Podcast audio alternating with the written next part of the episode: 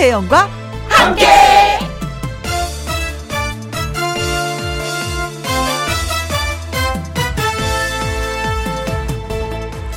오늘의 제목, 하지 마라. 1, 2, 3. 뭘 하지 말라고 하는 말은 가급적 안 하는 게 좋습니다. 방송도 뭘 자꾸 하지 말라고 하면 재미없거든요. 그래도 하지 말아야 할 것 3가지가 있습니다. 먼저 첫째, 화가 났을 때는 답하지 마라. 당연히 좋은 말이 안 나가니까요. 그리고 둘째, 슬플 때는 결심하지 마라. 지나치게 감정적이 되기 때문에 슬픈 마음을 다독인 뒤에 감정이 평온해지면 그때 결심하는 게 좋습니다. 그리고 셋째, 행복할 때 약속하지 마라. 왜냐고요? 무리한 약속을 하면 행복했던 마음이 금세 부담스러운 마음이 됩니다.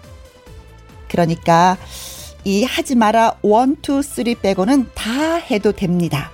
단 남에게 피해 주는 것도 안 됩니다. 이렇게 좋은 얘기를 해주는 이 착하고 기특한 프로그램, 제목이 김혜영과 함께인데요. 2020년 9월 28일 월요일, 오늘은 KBS 2라디오 추석 특집 당신 곁에 라디오로 출발합니다. KBS 1라디오 매일 오후 2시부터 4시까지 누구랑 함께, 김혜영과 함께.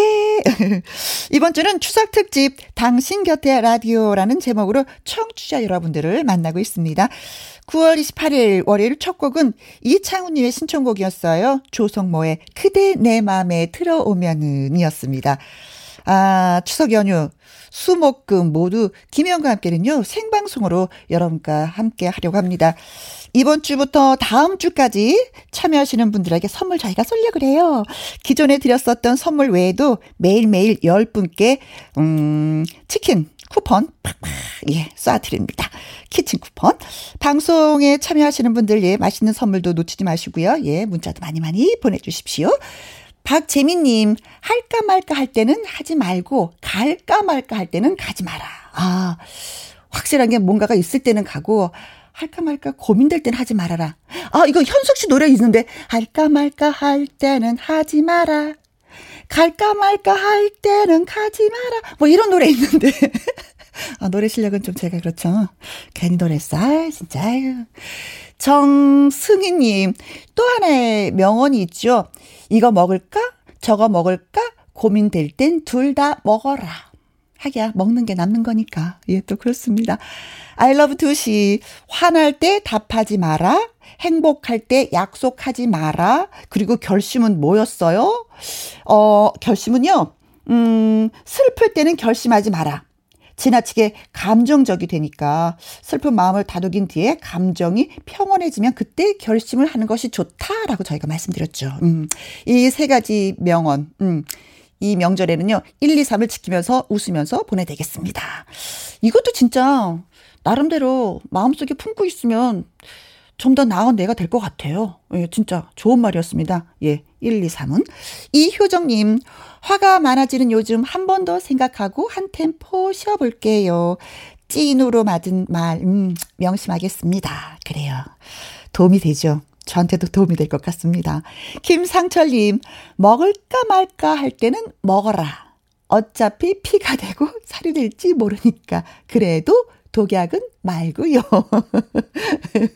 이거 먹고 살이 찌면 이거 독약 아닌가? 네, 좋은 글들 감사합니다. 자, 김혜영과 함께 참여하시는 방법 이렇습니다. 문자 샵 1061, 50원의 이용료가 있고요. 긴 글은 100원입니다. 모바일 콩은 무료고요. 잠시 후 광고 듣고 다시 오겠습니다. 김혜영과 함께.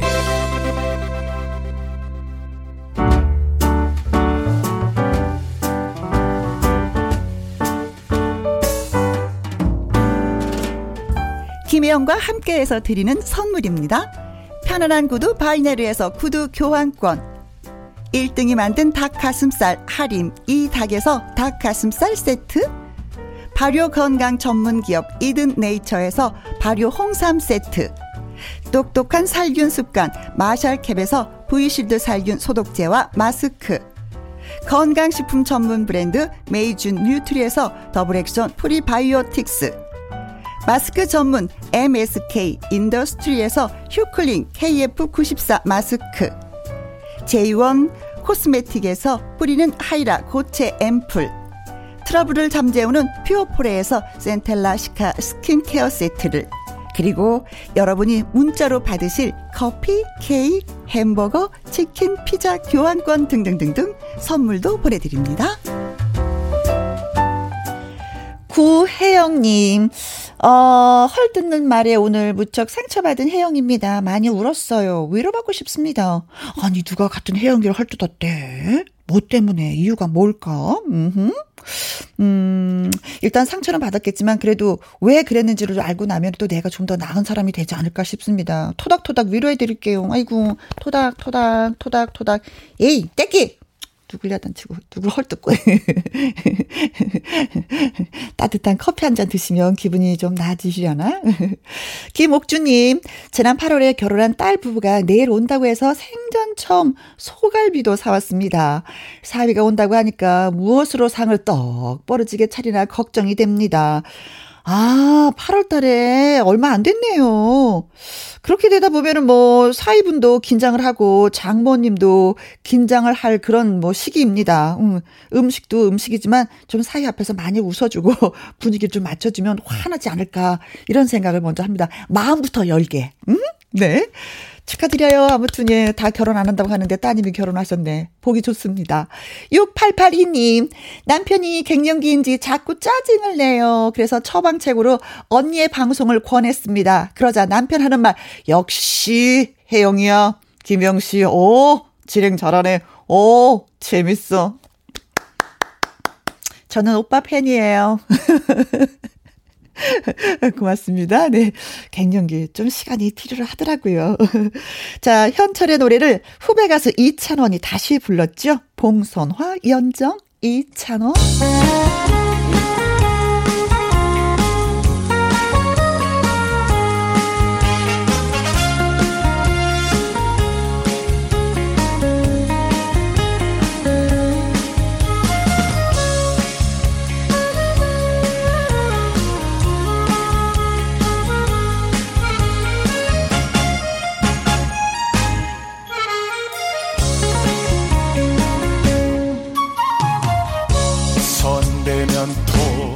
하고 터질 것만 같은 그대 봉선화라 부르리.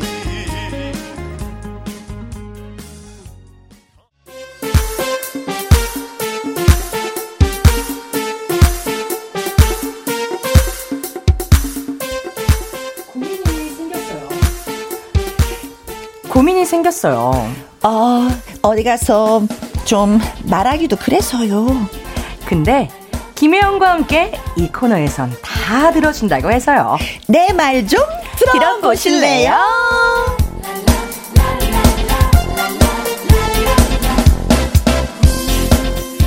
월요일 1부 내 말 좀 들어봐. 청취자 여러분의 답답한 속 이야기를 다 들어드리는 코너입니다. 근데 방금 들었던 그 목소리, 어머 뭔가, 어머 새로운데 싶으셨죠? 내 말 좀 들어봐. 특별 초대 손님을 소개합니다. 노래면 노래, 입담이면 입담, 무엇 하나 빠지지 않습니다. 이제 뭐 본격 트롯 가수로 활동 중인 황인선 씨를 모십니다. 안녕하세요. 안녕하세요. 멋진 남자, 내 사랑 돌쇠. 내 사랑 돌쇠로 돌아온 황희모로 사랑받았던 가수 황인선입니다. 반갑습니다. 네, 반갑습니다. 네, 황인선 씨. 네. 아니, 근데 스스로를 서바이벌 참성러라고 이렇게 부른다면. 왜요? 아, 너무 많은 서바이벌을 도전하다 보니까. 네. 네. 좀 민망하더라고요. 그래서 네. 저 스스로 그렇게 부르고 있습니다. 그러면 서바이벌 프로 참석한 프로가 있다면 뭐? 네, 프로듀스 101, 뭐 소사이티 게임, 그다음에 미스터 트롯. 네. 미스터 트롯까지. 네. 아, 그건 뭐예요? 프로듀서 101은 굉장한 걸그룹들이 모두 나와서 한 명이 나와서 경쟁을 해서 이렇게 몇 명의 그룹이 만들어지는 거였었잖아요. 네, 맞습니다. 네. 그 참 신선했던 프로였던 거예요. 아, 맞습니다. 네. 오. 그때 출연했어가지고 네. 네. 황이모라는 이름을 얻었죠. 아이고, 네. 그래요. 저는 그 프로를 보면서 이렇게 왜 학생 같은 교복을 입고 이렇게 노래를 부르는 그런 모습들이 있었어요. 네, 맞아요. 굉장히 네. 신선하다, 상큼하다. 나도 저런 시절이 있었는데라는 그런 생각을 하면서 프로그램을 봤었던 기억이 나요. 네.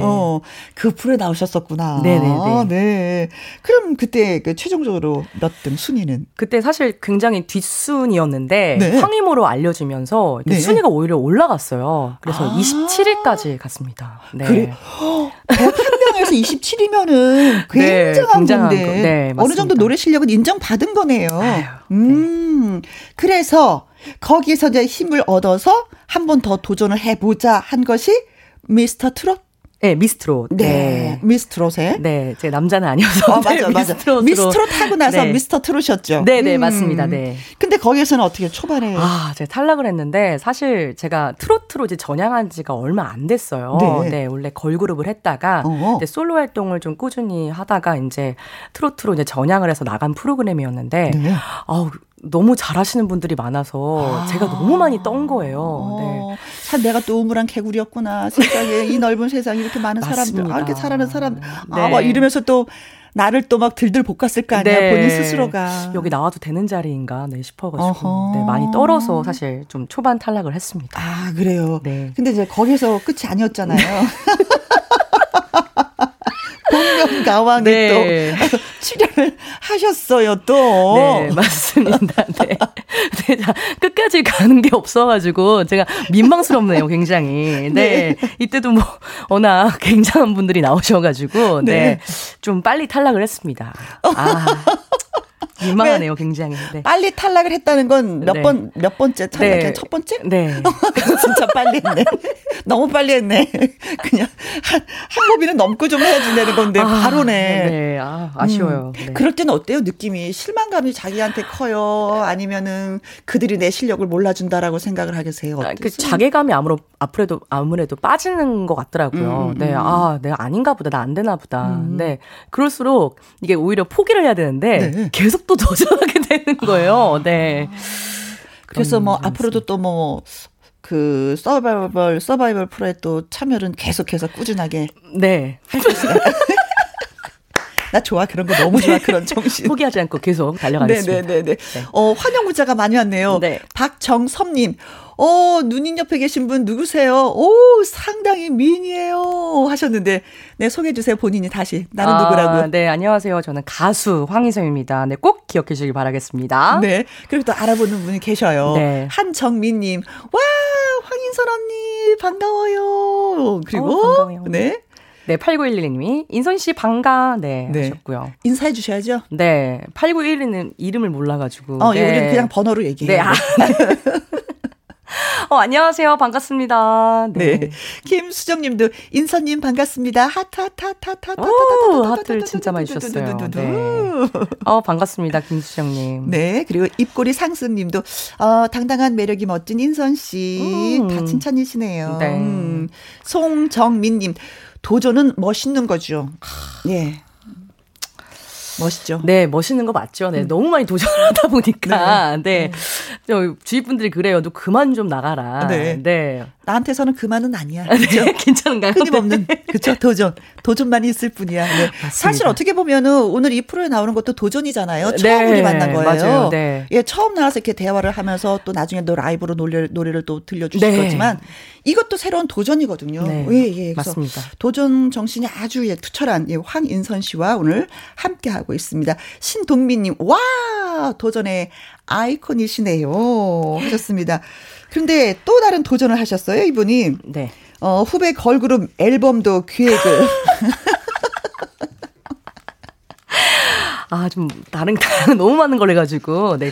창피하네요. 네. 아, 뭐 그래서 잘 됐어요? 어쨌어요? 어떻게 됐어요? 이것도 결과 안 됐는데요. 사실상 이제 제가 안 되니까 사실 걸그룹의 꿈이 있었거든요. 네. 근데 이제 걸그룹을 이제 키우고 싶은 생각이 있어가지고 그때 한창 걸그룹이 많이 나올 때였어요. 근데 이제 저희는 실력파로 승부 본다. 네, 그래가지고 힙합 그룹이어서 약간 풍자한 느낌의 네, 뭐 걸그룹 홍수났네요. 네. 네. 결국 도전은 했지만 네, 쓴물을 마셨다. 네, 실패. 네. 실패. 그럼 여기서 잠깐 깜짝 퀴즈를 드리겠습니다. 황인선 씨가 첫 출연이기도 하고 청취자 여러분께 맛있는 선물을 드리고 싶어서 깜짝 퀴즈를 내보도록 하겠습니다.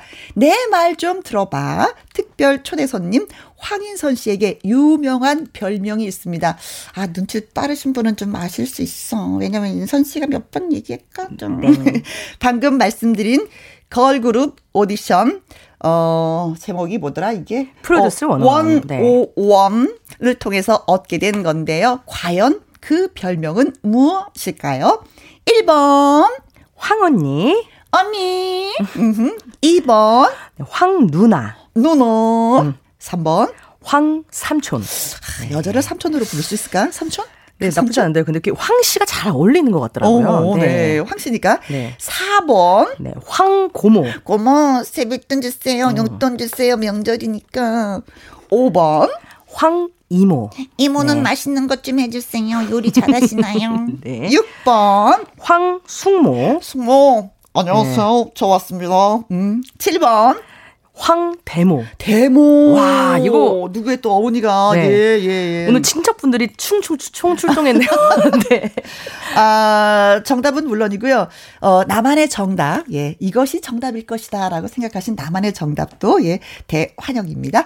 1번은 황언니. 2번은 황누나, 3번은 황삼촌, 4번은 황고모, 5번은 황이모, 황 6번은 황숙모, 7번은 황대모입니다. 네.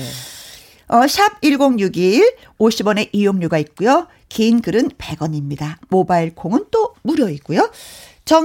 정답을 기다리는 동안 노래 한 곡 저희가 듣고 오겠습니다. 황인선 씨가 라이브로 들려주실 노래는 어떤 노래일까요? 네, 정수라 선배님의 환희 준비했습니다. 환희? 네. 네, 알겠습니다. 황인선 씨가 복면을 쓰고 노래 부르는 프로그램에서 불렀던 곡이기도 하고요. 당시에 그때 참가명이 반반 치킨이었다고 합니다. 반반 치킨. 황인선의 환희 라이브로 듣습니다.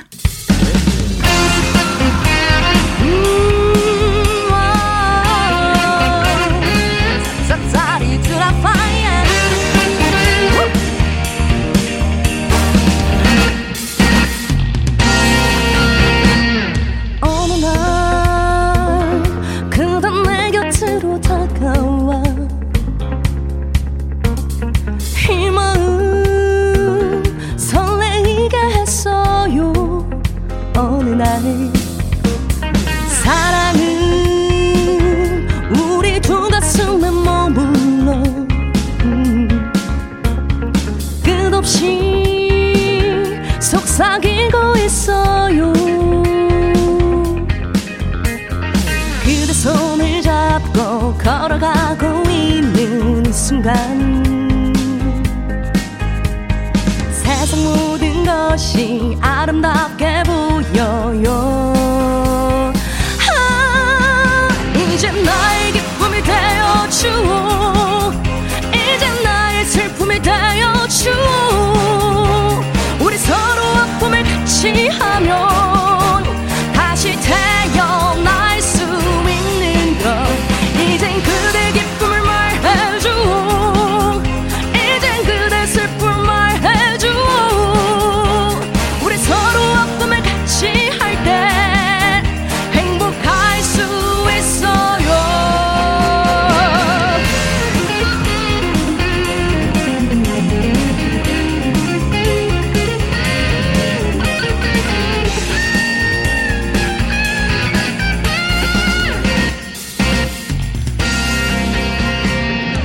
그대 손을 잡고 걸어가고 있는 이 순간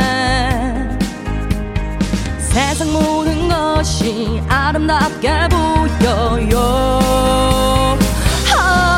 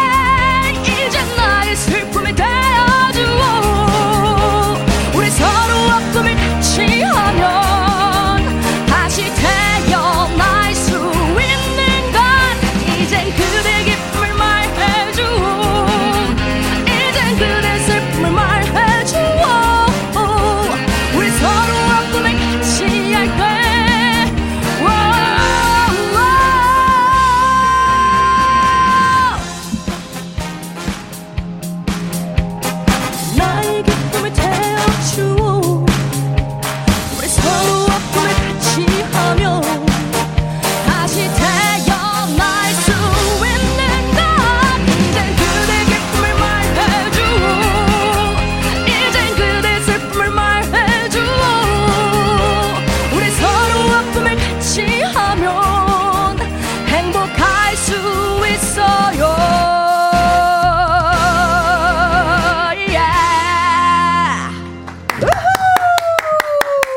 아, 이 노래, 이 노래방에서 몇 번 불러보긴 불러봤는데 정말 힘들더라고요. 예. 그냥 네. 쉽게 부르네요, 노래를. 아니, 쉽게 부르니까. 제가 듣기에는 편안하게 들렸어요. 아유, 네. 감사합니다. 네. 잘 들었습니다. 정답이 마구 올라오고 있습니다. 8943님. 아, 정답은 황소고집이요.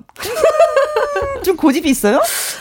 네, 고집 있는 것 같아요. 도전하는 거 보면. 네, 고집 있게 하고 있는 것 같습니다. 네, 네. 네. 고집이 있는데 정답은 아니었어요. 네. 네. 김다희님, 황귀비. 오, 나만의 정답들 많이 줬습니다. 네. 네. 1873님, 8번, 황진이, 9번, 황이쁜이. 오, 너무 좋다. 네. 좋은 이름 다 갖다 붙여주시는데요. 네. 무조건 황만 붙이면 정답인 것 같아요. 네. 배경림님, 황희정승. 아, 저희 조상입니다, 진짜. 네, 황희정승. 네. 예, 몇 대손이에요? 글쎄요, 몇 대손일까요? 네, 그것까지는 잘 모르겠고요. 네. 친척이다? 이거구나. 네. 좋겠다. 네. 5491님, 8번, 황토방. 네. 여긴 친척인가요? 글쎄요, 이게 황씨가 붙으면 참 이게. 네. 그래서 제가 사실은 예. 그 생각도 했거든요. 근데 나중에는 황이모 포차를 한번 해야 되겠다. 그것도 괜찮죠. 잘 붙잖아요, 황씨가. 네. 남물결님 7번 황비영 야뮨. 오. 네. 없는 황대모였는데 이분은 또 7번은 황비홍으로. 네. 송정민님 10번 황도절러. 와. 황도전러. 멋있다네. 자, 6958님 읽어주세요. 네. 답은 5번 황이모. 우리 아들이 완전 팬이에요. 근데 우리 아들이 황씨라 이뤄지지 못한다네요. 네. 아드님의 나이가 어떤지 궁금하다. 네. 5살 아들을 두고 이렇게 말씀하시는 건 또 아니겠죠. 네. 민호님, 5번 황이모. 그때 그 프로듀서 101 맨날 봤습니다. 등 뒤에 아내인 따가운 눈빛을 모르는 척 하면서 저 지켜봤잖아요. 질투하셨구나. 네. 감사합니다. 자, 그래서 정답은? 바로? 네. 5번. 황이모였습니다. 이모, 예, 네. 황이모. 왜 황이모예요? 네, 사실 그때 그 프로그램에서 그 프로듀스 101이라는 프로그램에서 제가 나이가 제일 많았어요. 아, 그랬어요? 그 전소미 양이 제일 어렸었는데 그때가 15살이었으니까 딱 진짜 15이 차이가 나는 거예요. 그래서 이제 팬분들이 네. 아, 이건 언니는 아니지 않냐. 이목볼 아니냐. 그래서 네, 그래서 그때 그런 별명이 생겼어요. 팬들이 지어주시는구나. 네. 황이 뭐 굉장히 따스하고 포근한 그런 느낌이에요. 네, 맞습니다. 네, 예. 느낌에 고모보다는 이모가 좀 더 따스해. 네, 맞아요. 그런 것 같아요. 예. 듣는 이 고모들 좀 기분 상하실지 모르겠지만 제가 조카들한테 이모이다 보니까 이모들 힘드시겠더라고요. 네, 자, 정답은 5번이었습니다. 정답 보내주신 분들한테 저희가 선물 보내드릴까요? 8943님, 송정민님, 1873님, 6958님, 민우님 해서 치킨 교환권 저희가 쏘도록 하겠습니다. 자, 그 외에도 또 궁금한 점이 많이 계시면은요, 문자 주시면 고맙겠습니다. 1061, 샵 1061, 50원의 이용료가 있고요. 긴 글은 100원, 모바일 콩은 무료가 되겠습니다. 네. 자, 애칭도 들어봤고, 자, 지금부터 월요일 일부 코너 내 말 좀 들어봐 본격적으로 시작을 해볼게요. 우선 황인선 씨가 소개해 주신다면 어떤? 네. 김자경님의 사연입니다. 네. 저 너무 억울해서 하소연하려고요. 내 말 좀 들어보실래요? 알겠어요. 네. 지난주 아침 출근길이었어요. 늘 타는 시간에 지하철을 탔고 지하철엔 평소와 다름없이 사람이 많았습니다. 그렇게 무사히 출근했냐고요? 아니요. 문제가 생겼습니다. 침을 꼴깍 삼켰는데 그 침을 잘못 삼킨 거죠. 왜 다들 그럴 때 있잖아요. 알아. 침살에 걸려서 기침 나는 거예요. 네.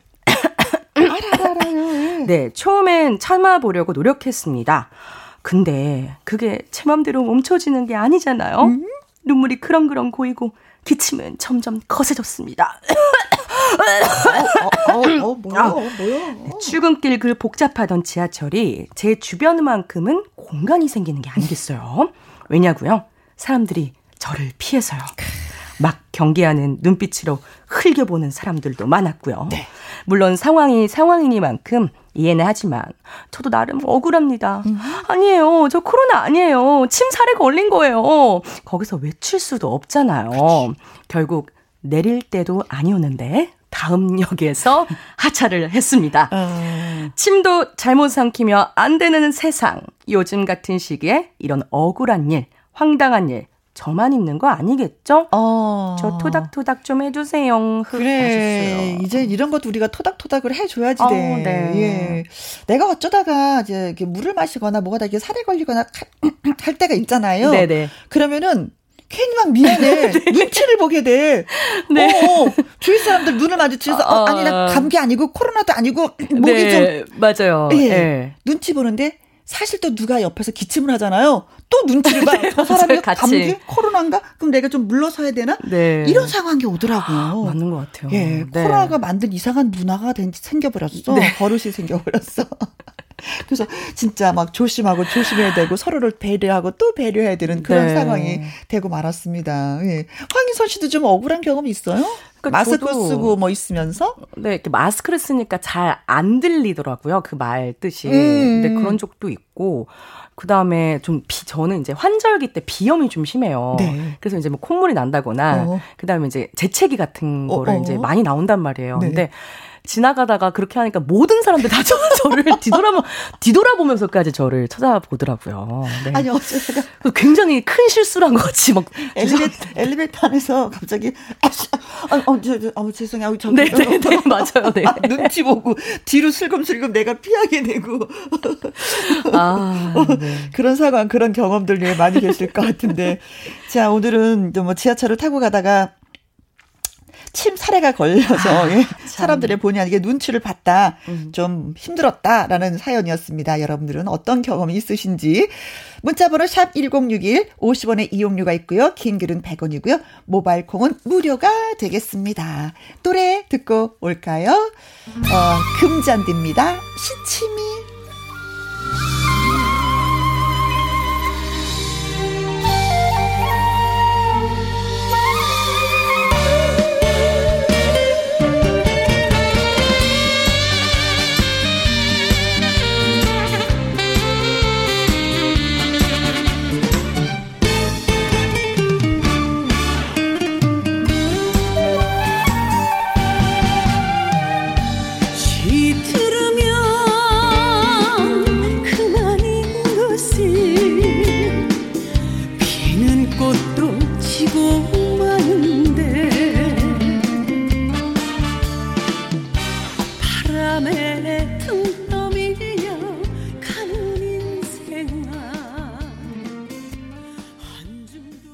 유명규님, 와, 연기도 잘하신다. 칭찬하셨는데요. 아유, 감사합니다. 네. 네. 정복임님. 저도 지하철에서 그랬어요. 진짜 억울했어요. 네. 근데 이러신 분들 굉장히 많을 거라고 생각이 듭니다. 예. 네. 왜 사람들은 기침을 하게 돼 있거든요. 네. 근데 이렇게 한번 경험을 하고 나면은 상대방을 이해하는 이해심이 조금 생기죠. 나도 저랬는데 저분도 이해가 돼. 뭐 이런 네. 느낌. 그렇죠. 주재선님. 저요 비염이 있어서 요즘은 기침도 못해요. 저랑 비슷하다. 네. 어디 비염. 나가는 것도 굉장히 네. 조심스럽다 그러더라고요. 비염이 있으면 한두 번은 꼭 하게 되니까. 아니면 뭐 고개를 푹 숙이고 다른 데로 고개 돌리면서 몇 발짝 저쪽으로 뛰어가자 콜록콜록콜록 하시기도 하고요. 박미경님, 언니 언제부터 방송하셨어요? 몰랐는데 이제 앞으로 계속해서 들을게요 하셨습니다. 고맙습니다. 계속해서 이 말이 좋네요. 네, 계속해서. 그리고 네, 장미경 님이 맞아요. 회사에서 목소리가 조금 이상하면 감기 걸렸어요 하면서 눈치 줍니다. 누구인가? 누가 기침 소리를 내었는가? 닉네임이 나 인성에 문제 없어 하시는 분. 누구인가? 누가 기침 소리를 내는가? 나 궁예. 인선 기침을 하였느냐? 관심법으로 보면 다 보이는데 네. 지금 기침을 하려고 하느냐 멈춰라 참아야 하느니라. 네. 박재민님, 고민이 있습니다. 매달 엄마께 25만 원씩 용돈을 드립니다. 근데 명절이라 또 드려야 할까요? 아직 월급이 많지 않아 걱정입니다 하셨습니다. 아, 25만 원을 벌써 드렸을까요? 거기에 조금만 더 한 5만 원을 보태서 30만 원을 딱 드리면 엄마 이해하시지 않을까? 네, 좋아하실 것 같은데. 그렇죠. 네. 25만 원에 또 뭐 20만 원씩 드리면 이건 좀 많이 그렇다. 어머니도 이해하실 것 같아요. 네. 30만 원으로 우리가 합시다. 네. 네. 30만 원. 당첨. 너 왜 30만 원이니? 엄마, 혜영이 누나가 30만 원만 드렸어요. 그러니 받아들이마. 자, 어디 가서 얘기하기 좀 그런 사연들, 근데 답답하다, 하소연하고 싶으신 분들 여기로 오십시오. 김희영과 함께 월요일 1부 코너 내 말 좀 들어봐로 여러분을 초대합니다. 자, 다음은 4027님이 보내주신 사연이에요. 머리가 지끈지끈 한숨은 푹푹. 어디 아프냐고요? 아니요. 요맘때만 되면 그래요. 명절 중후군. 며느리냐고요? 아니요. 저는 40대 초반의 남자입니다. 남자분이요? 남자. 저는 위로 누나 둘이 있고 아래로 여동생이 하나 있습니다. 저 빼고 모두 결혼을 했고 조카들도 여럿 있습니다. 제가 아직 싱글인 이유. 독신주의는 아닙니다. 그냥 뭐 바쁘게 살다 보니 결혼 시기를 놓치기도 했고 좋은 사람을 만나지 못한 것도 있지요. 세상이 달라져서 결혼 강요하는 어르신들이 없다고 하지만 우리 집에는 계십니다. 그것도 아주 많이 계십니다. 부모님은 물론이고 친척 어르신들은 저를 보시면 너 결혼 안 하니? 아니 언제까지 불효자로 살 건데? 한마디씩 하십니다. 저 억울합니다. 누군 좋은 인연 만나고 싶지 않겠습니까? 근데 안 나타나는 걸 어떡합니까? 아무나 만날 수도 없는 노릇 아니겠습니까? 그나마 올해는 코로나 때문에 고향에 안 가서 다행이긴 한데 서울 사는 가족들이랑은 밥 한 끼를 먹을 것 같습니다. 체하지는 않으면 다행입니다. 이 잔소리 어떻게 하면 벗어날 수 있을까요? 어떻게 하면 벗어날 수 있을까요? 글쎄요. 근데 저는 이거 진짜 굉장히 공감을 합니다. 주위에 만나고 싶은데 없어요. 네, 안 나타납니다. 하긴 인선 씨도 결혼해야 되는 나이가 그렇죠. 지나고 있는 중이죠. 그렇죠. 아, 지나고 있는 건가요? 네. 지나고 있는 중이지. 아, 네. 지난 건 아니고. 아, 네. 네. 제 생각에는 네. 이렇게 하면 어떤가? 가족하고 이제 밥을 먹어야 되잖아요. 서울 사는 가족들하고 전화를 하는 거지. 내가 밥을 먹으러 가긴 가는데 시집장가 얘기를 하면 안 간다. 그 얘기를 뺀 나머지의 대화를 하면 나는 가는데 그 얘기를 하면 난 참석을 하지 못한다. 왜? 나 많이 그 얘기를 들을 때마다 힘들다. 먼저 얘기를 다 하고 그 다음에 가는 걸로. 그렇죠. 네. 그 얘기를 할 거면 안 가겠다. 선포를 하는 거니까. 그렇죠. 어때요? 괜찮은 것 같아요. 아, 그래요? 네. 어머님이 자꾸 결혼하라고 소리 안 하세요? 저 같은 경우는 오히려 반대예요. 저는 사실 빨리 결혼하고 싶거든요. 네, 결혼을 하고 싶은데 엄마는 저한테 오히려 네가 지금 어떻게 해서 결혼하려고 그러냐. 하고 싶은 거 더 마음껏. 아니, 혼자 아까림도 못하는데 네가 과연 결혼을 할 수 있겠느냐. 네. 그렇습니다. 네. 아무튼 뭐 어른들의 잔소리는 듣지 않으셔서 행복하시네요. 나이가 들어도. 자, 어떻게 대처하면 좋을까? 여러분들 글 주시면 되겠습니다.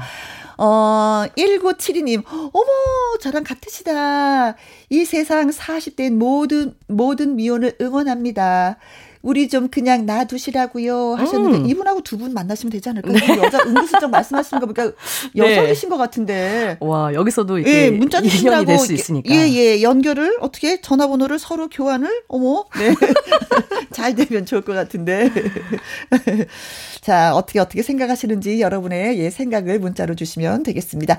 문자번호 샵 1061 50원의 이용료가 있고요. 긴 글은 100원이고 모바일 콩은 무료가 되겠습니다. 6859님의 신청곡이에요. 김수찬의 사랑의 해결사.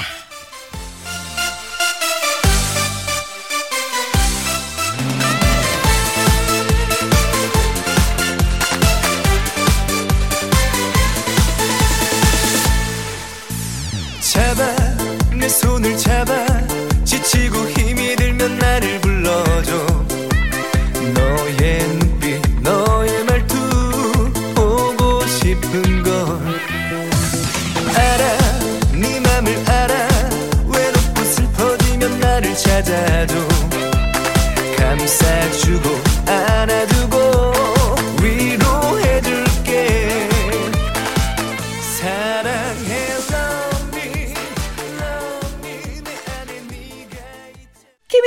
함께 1부 하고 있습니다. 지금 시각이 2시 49분이에요. 문자로 주시니까 또 읽어드려야 되겠죠. 2307님, 막상 결혼하고 나면은요, 또 애기는 언제 낳을 거니? 낳고 나면 둘째는 언제 가질 거니? 어르신들 잔소리 끝이 없습니다. 하셨어요. 하긴 뭐 어르신들 그 말 외에는 또 뭐 네, 뭐가 있겠어요. 맞습니다. 그렇죠. 네. 네. 자, 그리고 박종옥님. 네, 박종옥님이 제가 결혼 얘기할 거면 결혼 얘기할 때마다 5만 원씩 내고 하라고 하면 아무도 안 한다고. 아, 그래요? 아, 결혼 얘기하실 거죠? 결혼 네, 얘기하실 거죠? 5만 원 주시고 나서 얘기하세요. 그럼 제가 괜찮은 방법이다. 답변 드릴게요. 네. 오. 그럼 돈 많이 벌어서 오시겠는데요. 네. 고향 내려가시면. 그렇죠. 네. 좋은 방법입니다. 네. 네. 네. 그리고 허양구님, 그런 얘기 들으면 저는요, 직장 좋고 외모 출중한 사람 소개시켜주세요. 그럼 제가 생각을 해보도록 하죠 하면 슬슬 피하십니다. 근데 친척분들도 오랜만에 이렇게 사람들을 만나면 할 말이 없잖아요. 네. 그럼 저는 처녀총각한테는 결혼 얘기가 필수죠. 그렇죠. 네. 필수예요. 그리고 필수입니다. 학생들한테는 너 공부 잘하니? 네. 그렇지. 또 유치원한테는 너 몇 살이니? 네. 이거 있어요. 예. 아, 네. 예, 이제 막 결혼한 부부한테는, 아니, 소식 없어? 맞아요, 맞아요. 뭐 있어, 레파토리가 네, 있어요. 그쵸. 네, 추석 레파토리. 네, 그렇습니다. 자, 그러나 뭐, 결혼 언제 할 거니? 이 소리는 안 듣고 올해도 또 지나가겠네요. 그쵸. 아, 네. 이번 추석도. 그래서 저는 이제 안 내려가려고. 네. 그래요. 예. 오늘도 이렇게 함께 해주셔서 너무너무 고맙다는 말씀 드리면서, 네, 황인선 씨의 내 사랑 돌쇠? 네, 이 노래 들으면서 저희가 여기서 인사드릴게요. 네, 오늘 즐거웠습니다. 네, 다음에 또 불러주세요. 네, 고맙습니다. 감사합니다.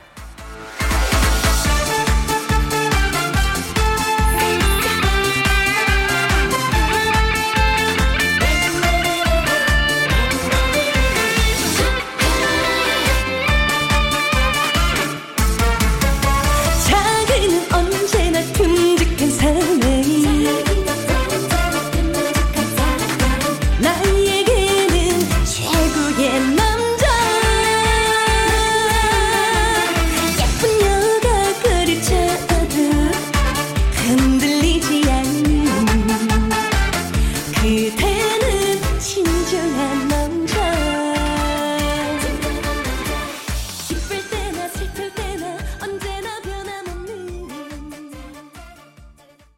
과 함께 내 말 좀 들어봐. 사연 소개되신 김자경님, 4027님에게는요, 더블 액션 프리바이오틱스 선물로 보내드리겠습니다. 저 김혜영과 로맨스 가이의 아련한 사랑 연기를 감상하실 수 있습니다. 2부엔 월요 로맨스 극장이 준비되어 있습니다. 기대해 주시고요. 1부 마무리 곡은 장은숙의 당신의 첫사랑입니다. 이 노래 듣고 잠시 후 2부에서 다시 또 인사드릴게요. 첫사랑은 당신은 있었나요? 마음만 설레이던 지난 날 그 사랑을, 첫사랑에 당신은 울었나요? 가슴만 메어지던 지난 날 그 사랑에 굳은 맹세, 푸른 꿈은 사라지고 어련한 추억에 조각들만 남았을 때 쓸쓸한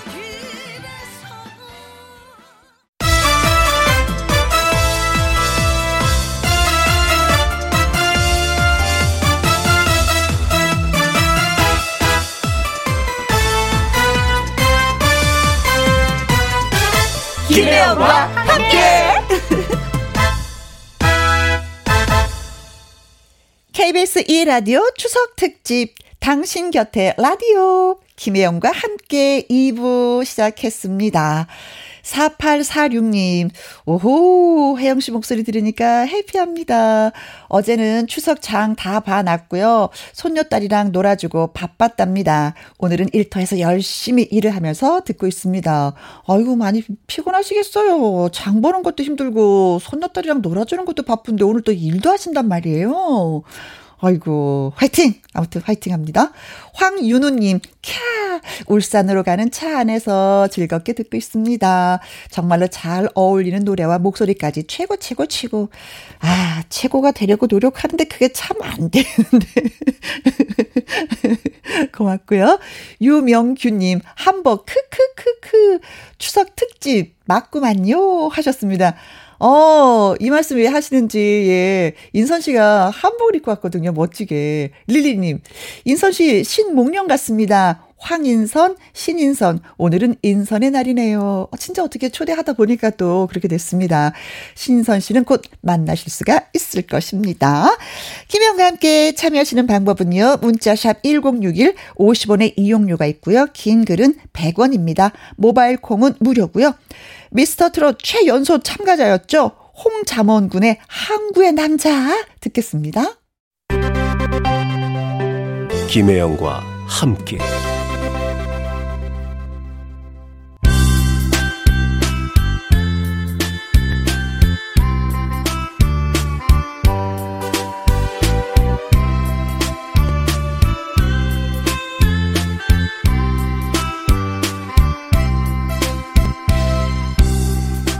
돌이켜보면 아름다운 추억이었고 아쉽고 안타까운 순간이기도 했습니다. 그래서 더 그리운 로맨스를 이야기합니다. 월요 로맨스 극장.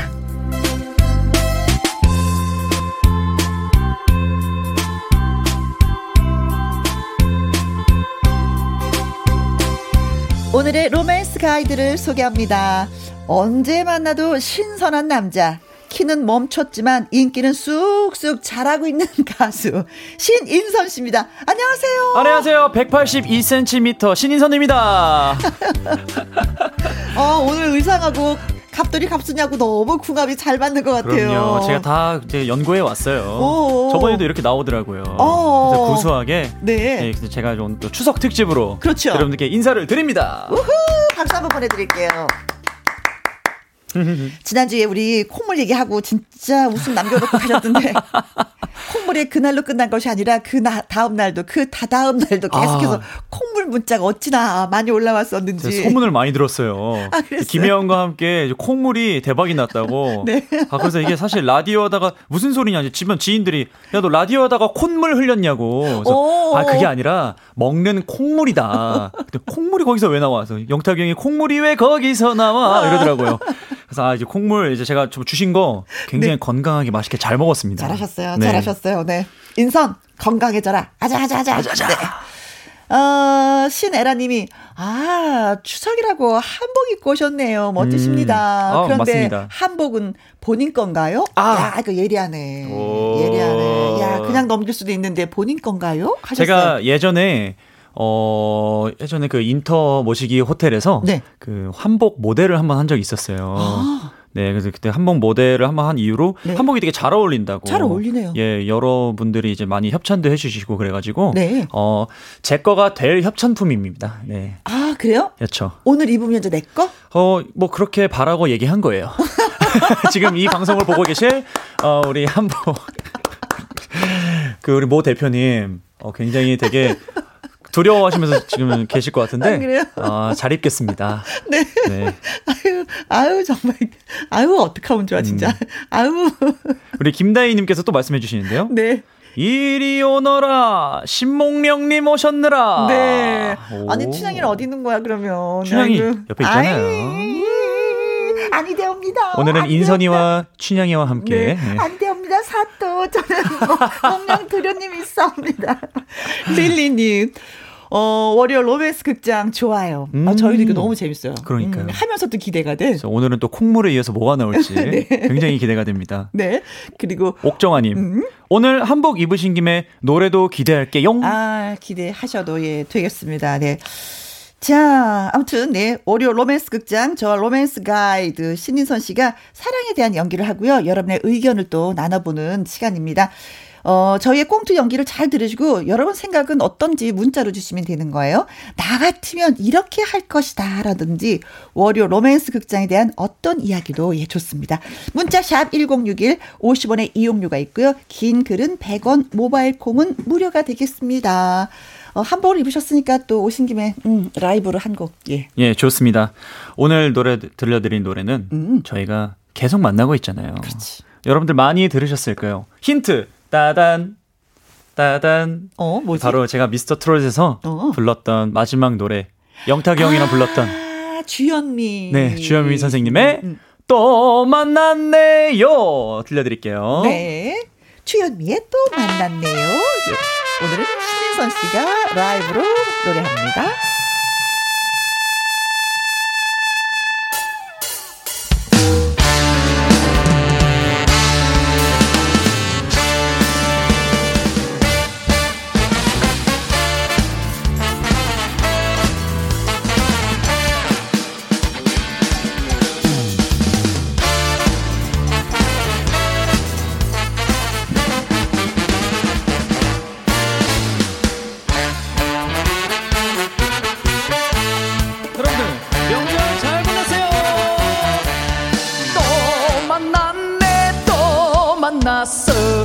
약속한 그 사람 약속이나 한 것처럼 또 만났네.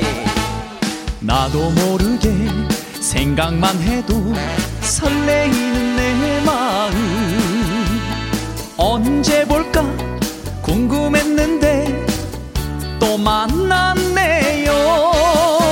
어쩌다 눈길이 마주칠 때면 자꾸만 가슴이 두근거리네. 그 언제쯤 말을 붙일까. 때가 되면은 사랑을 고백할 거야.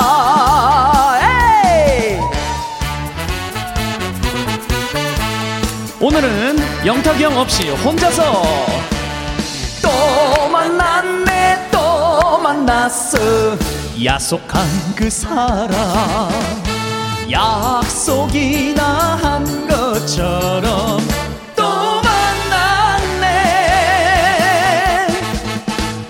당신과 헤어질 때면 자꾸만 아쉬워지네. 이게 바로 정이란 걸까. 때가 되면은 사랑을 고백할 거야. 어쩌다 눈길이 마주칠 때면 자꾸만 가슴이 두근거리네. 그 언제쯤 말을 붙일까.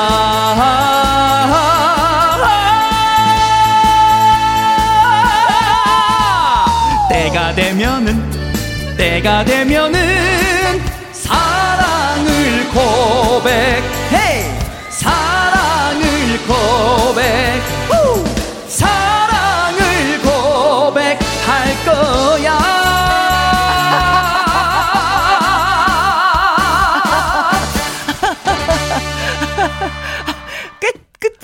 하렴 쪼가 나왔어. 할 거야. 또 이제 또 한복 입었으니까. 한복 입었어. 네. 4443구님이 혼자서 부르니까 외로우시죠 하셨어요. 외롭지 않았죠? 제가 옆에서 춤췄으니까. 뭐, 그럼요. 저는 항상 마음속에 우리 타기 형이 함께하고 있어요. 멀리서도 함께하고 있기 때문에. 네. 신탁 영탁 신인선 잘 부탁드립니다. 네. 아이고 정은영님. 아이고 예쁘셔라. 장가는 아직 가지 마세요. 아직 뭐 계획은 없어서. 네. 안 갈게요. 약속시킬 수 있어요, 은영님. 네. 민트님은 귀호강, 눈호강, 인선씨. 감사합니다. 하고 불러주셨네요. 네. 유영란님, 아이고야, 음식을 해야 되는데 어쩌면 좋아. 이건 무슨 말이죠? 음식을 해야 되는데 지금 보이는 라디오로 보고 있으니까 이름, 손에 안 잡힌다 뭐 그렇죠. 이런 얘기인 것 같아요. 음식이 이제 시간이 금이니까요. 네. 찌개가 다 쫄면 안 되니까. 그렇죠. 네. 이미아님, 와, 잘한다. 목소리 멋지고 한복도 잘 어울려라. 짝짝짝짝. 와, 잘 입고 왔네요. 네. 진짜 싹 들어오는데 이도령이 들어오는 줄 알았어요. 그래요? 네. 앞으로는 신도령으로 부탁드릴게요. 네. 잠깐만요. 네. 큐.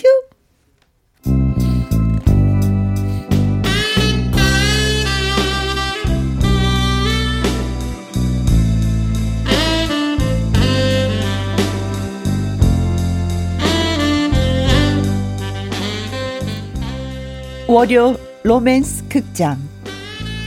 제목 소주 한 병 그녀.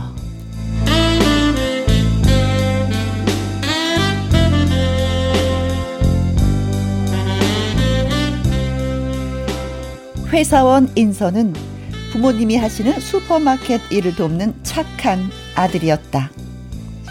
그래서 퇴근 후에는 부모님을 먼저 귀가시키고 가게를 보곤 했다. 그날은 바람이 몹시 불던 어느 가을밤, 코트깃을 올려 세운 그녀가 가게에 들어섰다. 그녀는 마치 익숙한 일을 해내듯 곧바로 주류 진열장으로 걸어가 소주 한 병을 꺼내 들고는 카운터 탁자 위에 1,000원짜리 한 장을 올려놓은 뒤에 강렬한 눈빛으로 인성을 쏘아보더니 그대로 나가는 것이었다. 당시 소주 한 병은 900원이었기 때문에 인선은 100원을 거슬러 주려고 했지만 그녀는 손바닥으로 가로막으며, 스님 여기 거스름돈 100원. 됐어. 하고는 나가버리는 것이었다. 아니 저 여자 뭐야? 100원은 팁인가?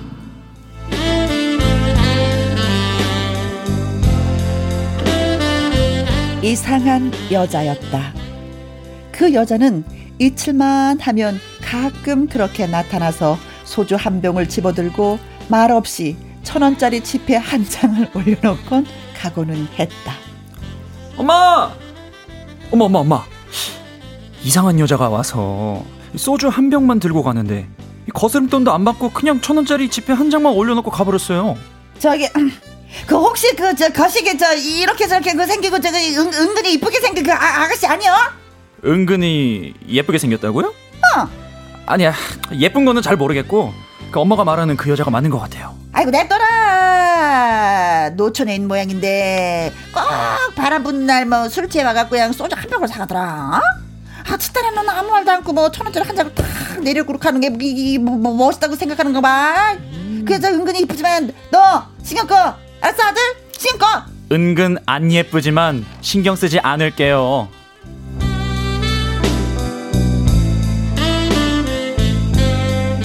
그 여자는 잊을만 하면 그렇게 가끔 바람 부는 날 나타나서 소주 한 병을 집어들고 1,000원짜리 지폐를 탁자 위에 탁 내려놓고 인선을 한번 확 째려봐주고 나가곤 했다. 아무리 생각해도 말이야, 정말 이상한 여자야. 응?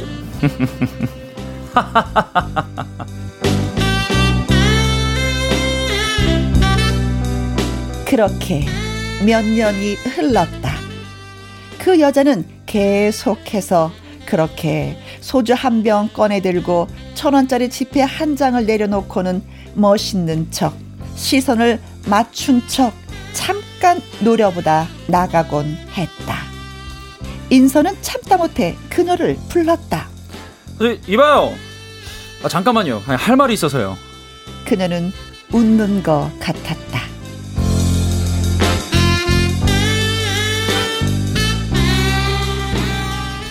그녀는 깡통 한 개를 걷어차며 이렇게 말했다. 결국 이런 거였나? 예? 뭐가요? 흔해 빠진 고백 따위. 내가 좀 멋있어 보일 수도 있지만 글쎄? 나 그렇게 저렴한 사람 아닌데. 뭔 개뼈 떠가리고 뭔 소리 하는 거야 지금? 그런 거 아니고요. 됐고, 나 그렇게 쉬운 사람 아니야. 에? 뭐라고요?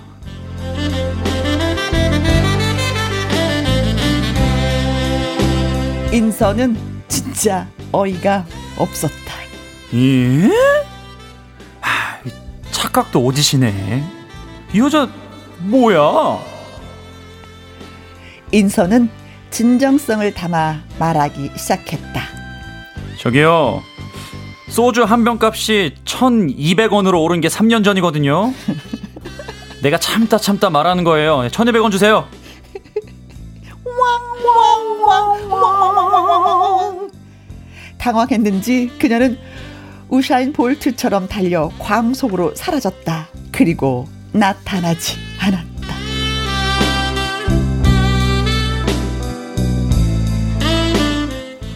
아, 내가 왜 이럴까?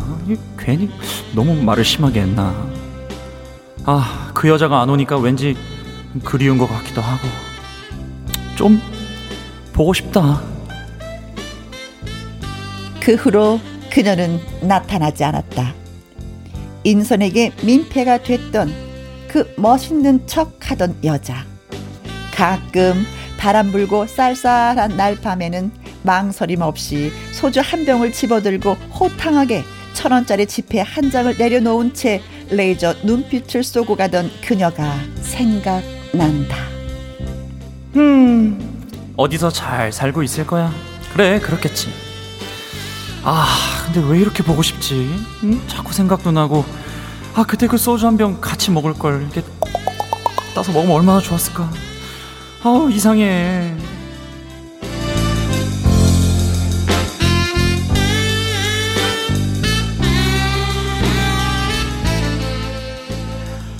오, 반전. 나 진짜 막 이게 뭐지? 엄청 쫓는데 꾹 참았어요, 진짜. 하면서. 가격 오른 거예요, 3년 사이에 소지값이. 그렇죠. 900원에서. 물가 상승되거든요. 오, 그럼 몰랐구나, 그녀는. 네, 이게 수지 타산이 맞으려면, 네? 수요와 공급이 맞으려면, 네? 물가가 오를 수밖에 없어요. 아, 근데 왜 인선을 이제 얘기하는 거지? 아, 그렇네. 인선도 3년 뒤에 말했네요. 어? 바로 얘기하지.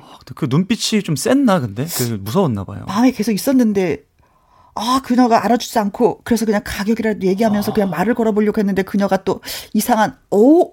근데 여기 자료에 따르면 그 3년 내내 소주를 그렇게 사가는 사이면 도대체 3년 동안 몇 병을 마셨을까? 그 마시긴 한 걸까요? 이야, 착한 인선한테 어느 날 다가온 그녀. 말도 안 해. 근데 오늘도 그 여성분의 역할을 아주 완벽하게 해주셨네요. 아, 저요? 네. 그랬어요. 저는 그 경험담 아니죠. 이게 저번 주부터 어허. 자꾸 일기장을 읽는 듯한 느낌이었어요. 아, 그랬어요? 너무 감정 표현을 잘해주셔가지고. 아, 엄마 역할을 잘한 거예요? 아니면 저기 그 여인의 역할? 그걸 제가 말을 해야 됩니까? 당연히 엄마 역할이죠. 괜히 물어봤어. 둘 다. 근데 저는 엄마가 이렇게 사투리를 쓰실 줄이야. 몰랐네요. 깜짝 놀랐어요. 이거 신기할까? 이거 이제 깜짝 놀랐네. 아니 가시게 그렇게 이렇게 생긴 그 이쁜 여자 이거 신기할까? 저 잘하신다. 네, 릴리님이 오 이런 대반전 크크크크크크 하셨습니다. 박정섭님 쉬운 사람 아니라고 해놓고 금방 넘어오더라고요. 근데 넘어오지 않았어. 넘어와야지 그런가요? 되는데. 아, 그 가격 때문에 그런지 소주값 때문에 그런 건지. 예. 아, 이게 1,200원이라고 얘기를 안 했다면 네. 어떻게 됐을까요? 그치, 예. 그치. 빵앤커피 예, 라는 닉네임을 갖고 계신 분 헛물켠 인선.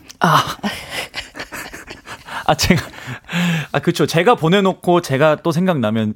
좀 나쁜 남자 느낌인 거죠? 네, 그렇죠. 네. 박세나님. 이분은 주당이시네요. 네. 소주값 올랐죠? 네. 예리한 분이시네. 아, 네.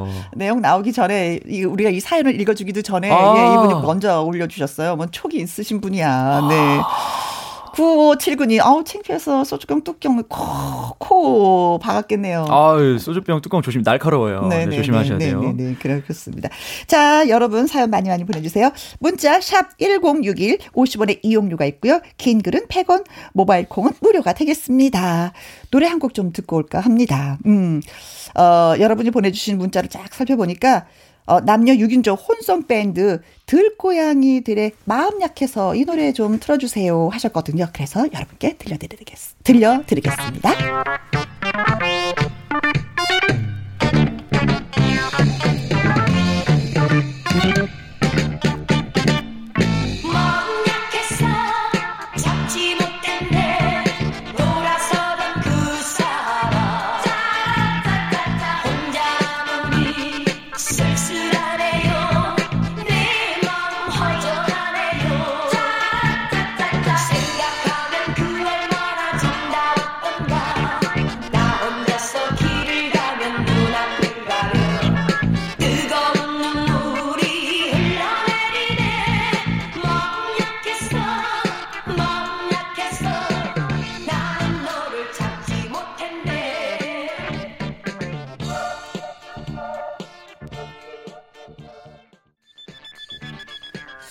아무리 생각해도 아, 그녀는 뭘 생각하고 있었을까? 그녀의 생각은 무엇이었을까? 저 같았으면 저는 3년 안 걸렸을 것 같아요. 그 이유를 물어봤을 것 같아요. 바로. 네, 왜냐면 사실 여기 나오는 인선 씨는 3년 지나고 나서 이제 900원에서 1,200원으로 물가 상승했다. 이걸 말해주려고 이렇게 간 거잖아요. 네. 참다. 그래서 저는 안 참고 이렇게 알려주고 네, 참지 않고 그냥 저 900원에서 1,000원 올랐습니다, 손님. 이렇게라도 말을 한번 건네면서 근데 혹시 혹시 뭐 마음에 안 드시는 거 있으시나요? 저희가 뭐 이렇게 해드리겠습니다. 민원이 있으시면. 왜 그런지에 대해서 좀 알고 싶어지잖아요. 네, 네. 그 사람에 대해서. 네, 오해를 하진 않을 것 같은데. 그녀가 왜 그랬을까? 그녀를 먼저 이해를 해야지 되나? 이런 경우에 여자 입장에서는 네. 왜 그랬을 것 같아요? 어떤 면에서는 놀이라고 생각을 할 수도 있었어요. 내가 저 집 가면은 내가 이렇게 행동하면 거기에 멋진 남자 직원이 나를 우러러본다, 우아하게 쳐다본다, 안 보는 척하면서 보는데 난 그 시선을 지금 즐기고 있어. 이러는 것도 있을 수가 있어. 그 막 카메라 찍을 때 왼쪽 얼굴에도 잘 나온다. 얼굴 그러면서 왼쪽 얼굴 이렇게 싹 봐주고 약간 이런 느낌으로. 예. 그리고 내가 말을 하지 않으면 내 스스로가 또 멋있다라고 생각하는 분들도 있잖아요. 나 말 없이 소주 한 병 사오잖아. 1,000원짜리 하나 딱 넣고. 1,200원인데. 그래서 도망갔구나. 멋있는 척 하려다가. 근데 아니었어. 결국은 멋있지 네. 않다는 걸 알았기 때문에 도망간 게 아닐까. 탄 고구마님은 그 여자분 드라마 배우 아닐까요? 대사 연습한 거죠? 대사 연습을 슈퍼마켓에서. 대사. 그런가? 슈퍼마켓에서 하는 연기가 필요했었나 진짜? 이게 만약에 드라마로 나오면 네. 이 장면은 3년 내내 나오는 겁니다. 그렇죠. 네. 연기는 엄청 잘할 것 같아요. 그렇죠. 3년을 공들인 역할이잖아요. 그렇죠. 자, 김미숙님. 이상한 게 아니고 아주 멋지던데요. 그래요? 저도 그렇게 하고 싶네요. 저도 은근 미인입니다. 뒤에 키역. 미인이신가 봐요, 미숙님. 하시는 건 좋은데 소지값은 정확하게 내고 나오셔야지 될 듯. 약간 백치미가 있잖아요, 요즘 미인분들이. 그죠. 네. 은근슬쩍 백치미가 웃음을 자아내게 만들죠. 남은하님, 하하하, 웃겼네요. 고구마 먹다가 목 메웠어요. 슬퍼요. 도망가는 모습을 상상하니까, 하하하. 그래, 우아하게 딱 있다가 갑자기 맞아요. 소지값 올랐는데, 엄마나 세상에. 맞아요. 너무 재밌겠다. 근데 이게 그 도망가는 모습 상상한다고 하니까 옛날에 이런 비슷한 적이 도망가신 적 있으세요? 어디 뭐 민망해서? 저는 아직까지는 그 생각은 안 나는데 도망가고 있어요? 저는 예전에 휴게소에서 네네. 고속도로 휴게소에서 그 볼일을 봤어요. 볼일을 봤는데 얘가 안 내려가는 거예요. 수압이 약해가지고. 근데 똑똑똑 거리는 거죠 이제 앞에서는. 한 4명 정도가 서 있더라고요. 잘 보니까. 세상에. 얼굴 가려야지. 그때 마스크 이런 게 없던 시절이라 가지고 그냥 나왔습니다. 도망갔어요. 이렇게 다다다다다. 그 다음에 들어간 사람은 어땠을지 정말 죄송합니다. 만약에 이걸 보고 계신다면 저랑 식사 한번 해요. 저 죄송해요. 고구마 먹고 목 메이면 저기 콩물 드세요. 콩물 드시면 목이 싹 내려갑니다. 자, 손운영님. 네. 인선 씨가 마음에 든 게 아니고. 그래. 술값이 싸서 간 거예요. 말이 된다. 이거 진짜 제일 말 된다. 이게 논리적이네. 네. 다른 데는 제 값을 다 받는데 여기는 아직도 900원을 받으니까 마음에 들어서 계속. 나 오해할 것 같아. 이게 만약에 이게 맞으면 나도 딱 눈치 보고 이게 진짜 900원인가? 이러고 보는데 저 남자 직원이 나를 좋아해서 싸게 주는 거라 생각해. 계속해서 3년 동안 그냥 싸게 주지 말고 좋아한다고 얘기를 하지 왜 말을 안 하는 거야? 이러면서. 이거 반전이다. 진짜 그런 반전이다. 그런 건가 봐. 이거 이야기한 우리 작가님 천재야. 네. 그래서 나를 좋아하는 줄 알고 금액을 얘기하지 않는 줄 알았는데 어느 날 가격이 올랐다는 걸 얘기하고 나서는 날 좋아하지 않는구나 알고 도망간 거야. 서로 다르게 오해하고 있던 거죠. 네. 정말 스릴러예요? 뭐 멜로예요? 뭐예요? 박종옥님. 그래서 습관이란 게 무서운 거예요. 좋아하는지도 모르고 스펀지에 물 스며들듯 슬그머니 정든다니까요. 이게 있어요. 저도 예전에 알바생 시절 때 저희 여자 사장님이 결혼을 안 하셨었어요. 네. 근데 여자 사장님이 저랑 2살 차이인가? 연상. 네, 그때 제가 25살이었는데 27살. 괜찮지 뭐. 되게 자수성가한 사장님이었는데 맨날 외롭다고 남자친구 좀 구해달라 이러는 거예요. 그래서 정이 들어가지고 한 2년 일하니까 정 들어가지고 네. 나중에 저한테 약간 대시를 하시는 거예요. 아~ 정듬 슬그머니. 근데 저 그때 그 이후로 일 그만뒀잖아요. 아~ 민폐를 끼치면 안 되니까. 그런 경우도 있었어요. 굉장히 아니 근데 난 그 사장님의 마음을 이해해. 인선 씨가 매력남이거든. 아. 네, 네. 그러니까 사장님과 종업원 이런 관계가 아닌 거지. 네. 2년 정도 일하다 보니까 정 들어가지고. 아이고 사장님 아이고 쓸데없는 생각 때문에 훌륭한 종업원 네. 그냥 놓쳤네. 아이고. 우리 김수정님 크리스탈. 어이가 쏭쏭하네. 어이가 없다는 거죠. 네. 릴리님, 지난주는 콩물녀, 요번 주는 소주녀. 그러네요. 다들 인선이는 마시는 여자와 엮이네요. 그러네요. 디테일하시다. 여기서 콩물녀는 전가요? 아, 그렇죠. 사실 소주녀도 소주 한 잔 하실 줄 아세요? 혹시 우리 저는 한 잔을 마시죠. 한 2시간에 걸쳐서. 2시간에 걸쳐서. 나중에 한번 많이 늘었어요, 그것도. 뭐, 네. 좋아요. 이 시고 끝나면은 또. 좋죠. 예, 저희 이게 김혜영과 함께 회식 한번 가야죠. 오케이. 우리 PD님 제일 좋아하시네. 네. 자, 띠띠빵빵님. 저도 작년에 집 앞에 놀이터에서 혼술하다가 경찰 아저씨가 신분증 보여달라고 경찰서 갈 뻔했어요. 동네 주민이 수상하다고 신고했다고. 아직도 생각하면 심장이 덜덜덜.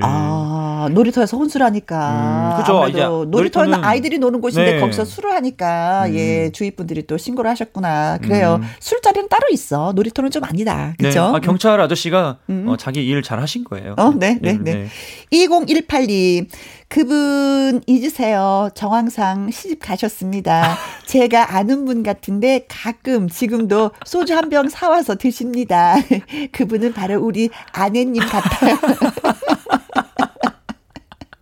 이거는 그분하고 아내분하고 어떻게 엮이셨을까? 아이고 이거 어떻게 할 말이 없는데요. 이거는 남의 집안 이야기라서 네. 괜히 저희가 헛들을 네. 얘기했다가 이거 좀 잘 좀 부탁드려요. 네, 울적할 때 소주 한 병이면 기분이 확 다 좋아지실 것 같은데요. 그렇죠. 네. 우리 박지혜님. 잘못은 값을 올린 소주값입니다. 소주값만 오르지 않았다면 로맨스가 이루어졌을 건데 아까워요. 네네네네네. 소주값이 잘못했네요. 그래요. 네. 아이고 김상철님. 그렇죠. 어느 날 사랑은 소주든 콩물이든 그렇게 갑자기 쑥 오는 겁니다. 네. 근데 콩물은 정말 빠지지가 않네요. 언제까지 가나 봅시다. 콩물. 네. 네. 다음 주에 태주 형 나오는데 태주 형한테 제가 말해놓을게요. 콩물 네. 무조건 살려야 된다고. 자, 3846. 월요병 극복 꽁트가 자리 잡아가고 있어요. 네. 매주 월요일이 기다려지네요. 두 분 연기 최고예요. 고마워요. 감사합니다. 네. 칭찬을 해주셨으니까 신인선 씨의 노래 한 곡 선물해 드릴게요. 저희가 신선해 프레쉬. 신인선 씨와 월요일 로맨스 극장 함께하고 있습니다. 입꼬리 상승님께서는 그녀는 다 그 얘기 있었던 겁니다. 단골로 쭉 900원에 마시려는 큰 그림이었습니다. 인선 씨 바보. 미안해요. 몰라주고. 알아야 되는데. 그 소주 한 병 같이 했으면 얼마나 좋아요. 또. 네. 저 아까 소리 잘 내지 않았나요? 어떤 따르는 거? 네.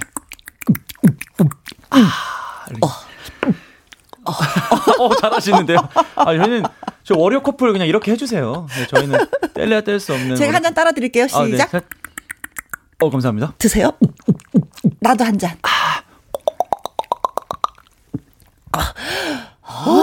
좋다. 냉장고에서 갓 나와가지고. 이거 시원하다. 자, 댓글 기다려요. 지금 음주 방송하고 있는 것 같아요. 우리가. 4시에. 네. 윤태상님, 방송 너무 즐겁고 재밌습니다. 아이고, 정신없이 시간이 가네요. 그래요? 다음 댓글은 약간 자기 경험담과 이야기가 비슷하네요. 김윤정님, 저도 가끔 편의점에서 소주 한 병 사갖고 나올 때 있었는데요. 네. 알바생이 안주는 안 드세요 라고 말을 건네서 심쿵했어요. 저는 저를 너무 주당으로 봤을까봐 다른 편의점으로 옮겼대요. 그래요? 괜히 말 걸어서 손님 잃었네. 그러네. 이것도 알바생은 나름대로 열심히 한다고 했는데. 그래서 남자들이 말을 잘해야 돼요. 손님 잃고 여자 잃고 잘못하면 가족도 잃으니까. 네. 말을 잘해야 됩니다. 남자들. 대한민국 남자님들 여자를 잘 보살펴야 돼요, 저희가. 네. 네. 아, 이거 어떻게 해, 진짜. 그렇지. 술을 사면은 좀 안주도 같이 사긴 사야 되는데, 그렇죠. 건강을 걱정해서 안주 안 드세요 그렇죠. 했는데. 걱정한 건데, 오히려. 네. 다르게 돼버렸어요. 이 은정님, 진짜 좋아하면은 그 오랜 시간 좋아하는 사람 앞에서 소주 구매는 하지 않을 것 같은데, 하셨어요. 그렇지. 그럼 뭘 사죠? 그러면 좋겠다. 뭘 살까요? 와인을 살까요? 글쎄. 뭘 사면 되겠죠? 과자도 사든 뭘 사든 글쎄. 그래 그런 거 있잖아요. 종업원 입장에서 한 여인이 계속 소주를 사가면 아우 저 사람은 술을 좋아하는 술꾼. 아우 결혼해서도 걱정이네. 이런 생각을 하게 되기 때문에 약간 인연이 닿기는 좀 그렇긴 또 그렇다. 또 생각을 해보니까. 네, 다음 박미경 씨가 댓글을 보면 또 달라요. 저도 같이 마시고 싶네요. 오히려 네. 더 같이 마시고 싶게끔 만드는. 이분은 아까 저희가 술 한잔 하자고 하니까 우리한테 댓글 단 거 아닐까? 술 한잔해요 미경님. 한 잔 또 한 잔을 마셔. 한 잔 술에 취해버린 건 마찬가지지. 네. 저희 둘 다 진짜 술을 좋아하나 봐요. 노래가 주크박스네요. 주크박스. 네, 음이 다 아니었어. 네. 네. 9899님 읽어주세요. 그 여자분 다른 슈퍼 가서 또 그러고 있을 듯요. 술을 좋아한다면 끊을 수 없죠. 그렇죠. 분명히 다른 데 가긴 가죠. 그럼요. 무조건이죠. 5158님. 근데 이분은 좀 슬프게 예, 사연을 보내주셨어요. 아니에요. 뭔가 사연이 있는 다른 아무것도 인지할 수 없을 만큼 아픈 사연이 있는 여인입니다. 근데 우리가 너무 놀았나? 그렇죠. 너무 웃어줬나? 이게 웃음 포인트로 가면 그렇게 되는데 네. 또 진지하게 가면 또 그렇죠. 예, 소주 한 병씩 사는 이유가 있을 거예요. 그렇죠. 네. 근데 이분이 이렇게 말씀하시니까 갑자기 급 반성을 하게 되네요. 그렇죠. 나름대로 다 사연이 있었을 텐데 우리가 너무 웃었나 봐. 어떡하면 좋아. 박정섭님. 아니 방송 중에 뭐 하는 거예요? 저도 참석해도 되나요? 이렇게 남겨주셨는데 어서 오세요. 저희는 열려 있습니다. 네. 네, 마스크 쓰고 오세요. 네. 이나니님, 추석도 오기 전에 술 취했네요. 그렇죠. 술은 적당히 마셔야지만이 건강에도 네. 좋고 기분도 좋다는 거. 예. 제 노래 신선해 들으시면서 예, 술 깨시고 리프레시 하시길 바랍니다. 네. 네. 명절에 또 많은 분들 술 음주 하실 텐데 적당히 드신다는 거 잊지 마시고요. 약속. 네. 자, 인선 씨 여기서 또 인사를 하면서 보내드려야 될 것 같아요. 네, 벌써. 항상 나올 때마다 벌써. 이렇게. 야, 벌써 한 시간이 지났어요. 그랬어요. 네. 박순현님의 왜 많은 분들이 신청해 주신 노래예요. 패티김. 가을을 남기고 간 사랑 들으면서 인선 씨 보내드릴게요. 네, 감사합니다. 들어가세요. 네, 고마웠어요.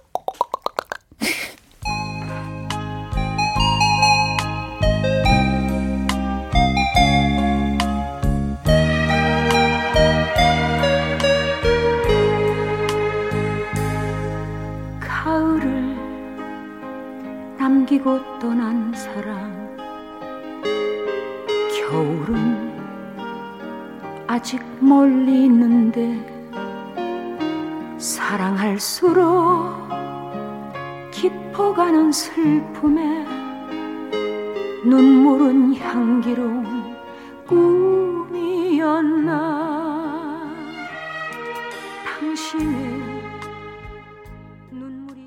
월요 로맨스 극장 재밌게 댓글 달아주신 손운영님, 김윤정님, 릴리님, 박지은님, 2018님에게 저희가 치킨 교환권 보내드리도록 하겠습니다.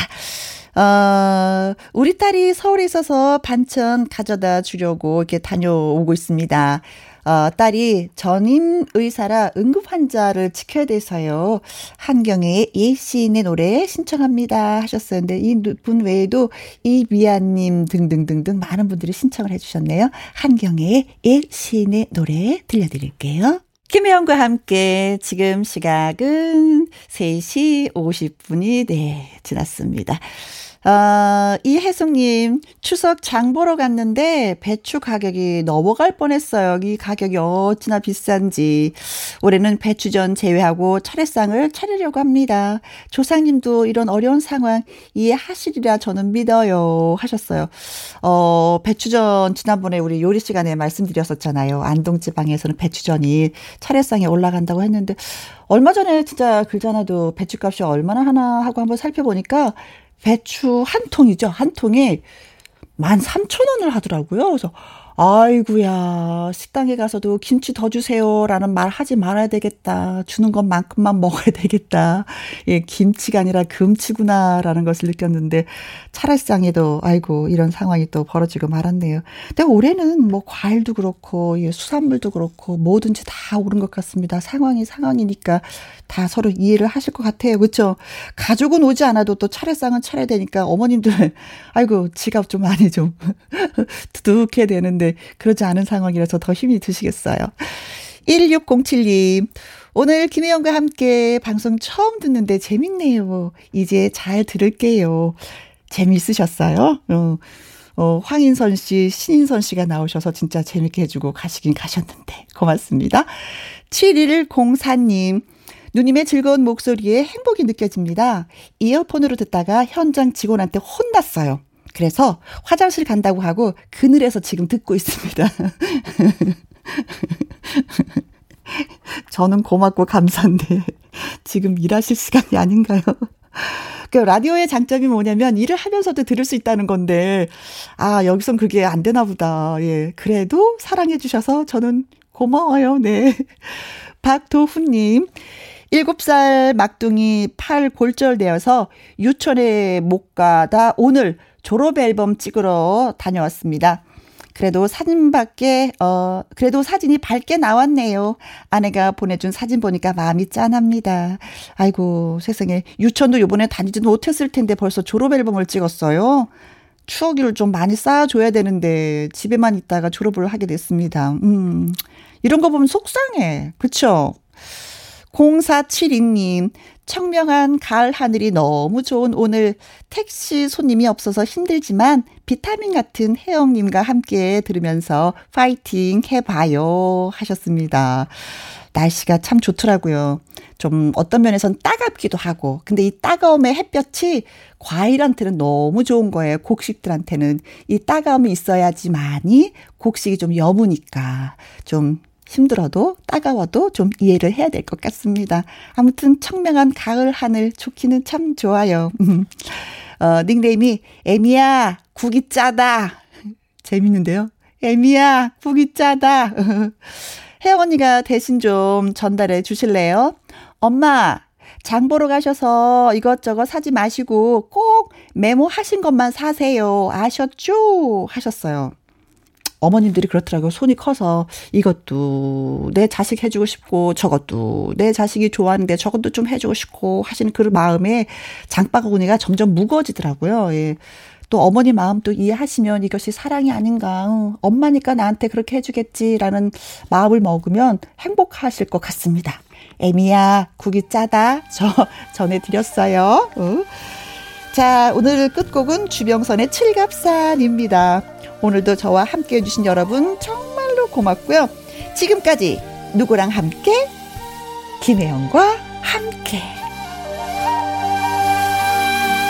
공망민호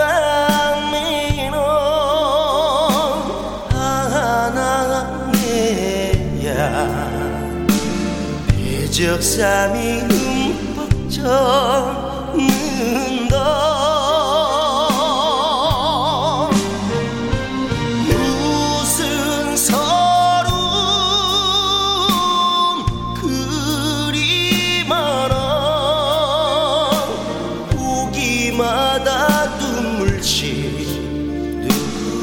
나